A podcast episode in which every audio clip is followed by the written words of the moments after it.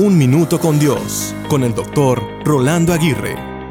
Cuando estamos pequeños, nuestros padres nos dicen, no te acerques al fuego porque te quemas.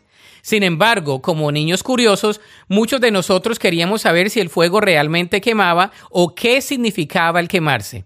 Así que recuerdo haber metido mi dedito chico en una vela y sentir el quemazón de primera mano cuando estaba muy pequeño. El fuego tiene dos características principales. Puede consumir o quemar todo y por otro lado puede servir como un agente purificador. Todos hemos visto incendios que lo han devastado todo, pero también hemos visto oro refinado o piedras preciosas que pasadas por el fuego han sido plenamente purificadas. En la Biblia, el fuego usualmente consumía el holocausto del sacrificio para el perdón de pecados, pero también se habla del fuego como un agente purificador. De hecho, dice que el Espíritu Santo actúa como fuego purificador. Por otro lado, dice que los que no sigan a Cristo resultarán quemados en un lago de fuego eternamente.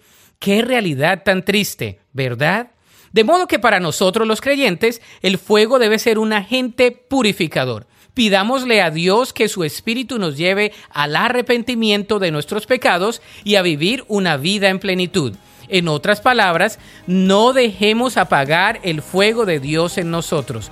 La Biblia dice en Hebreos 12:29, porque nuestro Dios es un fuego que todo lo consume.